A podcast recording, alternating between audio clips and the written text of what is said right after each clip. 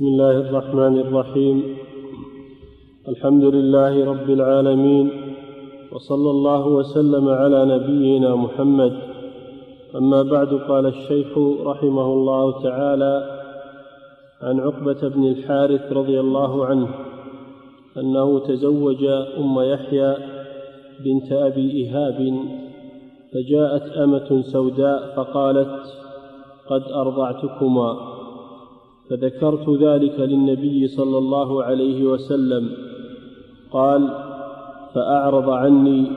قال: فتنحيت فذكرت ذلك له، فقال: وكيف وقد زعمت أن قد أرضعتكما؟ فنهاه عنها. بسم الله الرحمن الرحيم. الحمد لله رب العالمين، صلى الله وسلم على نبينا محمد وعلى آله وصحبه. بقي في كتاب الرضاع هذا الحديث الذي بعده في الحضانة، فنقف على الباب الذي بعده وهو باب القصاص، لأن الوقت لا يتسع للدخول في باب القصاص، فنأخذ الحديثين في هذا الدرس، وبقية الوقت يكون في الإجابة على الأسئلة.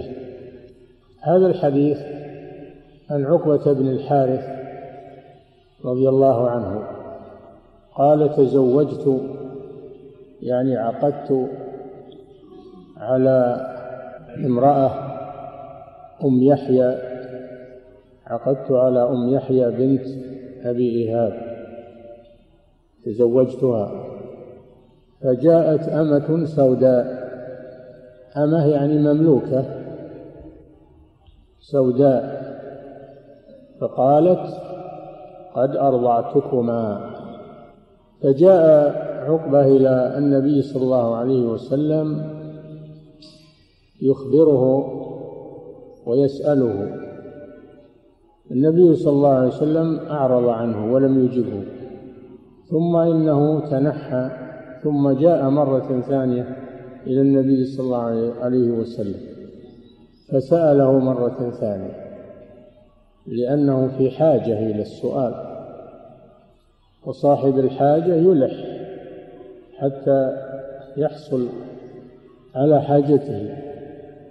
النبي صلى الله عليه وسلم في المرة الثانية أجابه فقال: كيف وقد زعمت أنها قد أرضعتكما.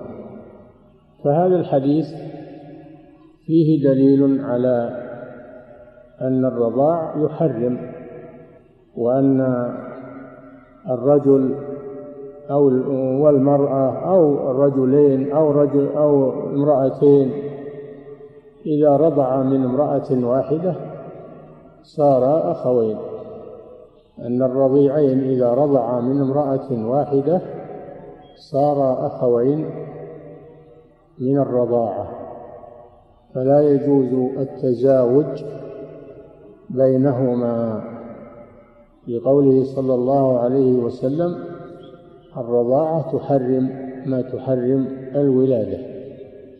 وقال صلى الله عليه وسلم: يحرم من الرضاع ما يحرم من النسب. والله جل وعلا يقول في المحرمات: وأخواتكم من الرضاعة. فهذه صارت أختا لهذا الرجل، فلذلك أمره النبي صلى الله عليه وسلم بفراقها، فدل على أنه إذا ثبتت الرضاعة بين الزوجين أنه يفرق بينهما، وأن ما مضى من عشرته لها ووطئه لها يعذر فيه بالشبهة، والأولاد له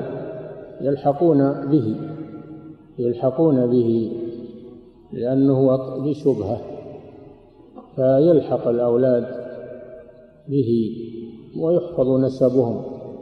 وفي الحديث دليل على أنه يقبل في الرضاع شهادة امرأة واحدة، لأن النبي صلى الله عليه وسلم اعتمد شهادة هذه المرأة، وهذا هو مذهب الإمام أحمد رحمه الله، أنه يقبل في الرضاعة امرأة واحدة إذا كانت ثقة، والجمهور على أنه لا يقبل شهادة امرأة واحدة في الرضاعة، لا بد من شاهدين أو عدة نساء. وحملوا تفريق النبي صلى الله عليه وسلم بين هذين الزوجين على أنه من باب الاحتياط واجتناب الشبهة، لا أنه من باب التحريم. هذا جوابهم عن هذا الحديث، أنه من باب الاحتياط ودرء الشبهة.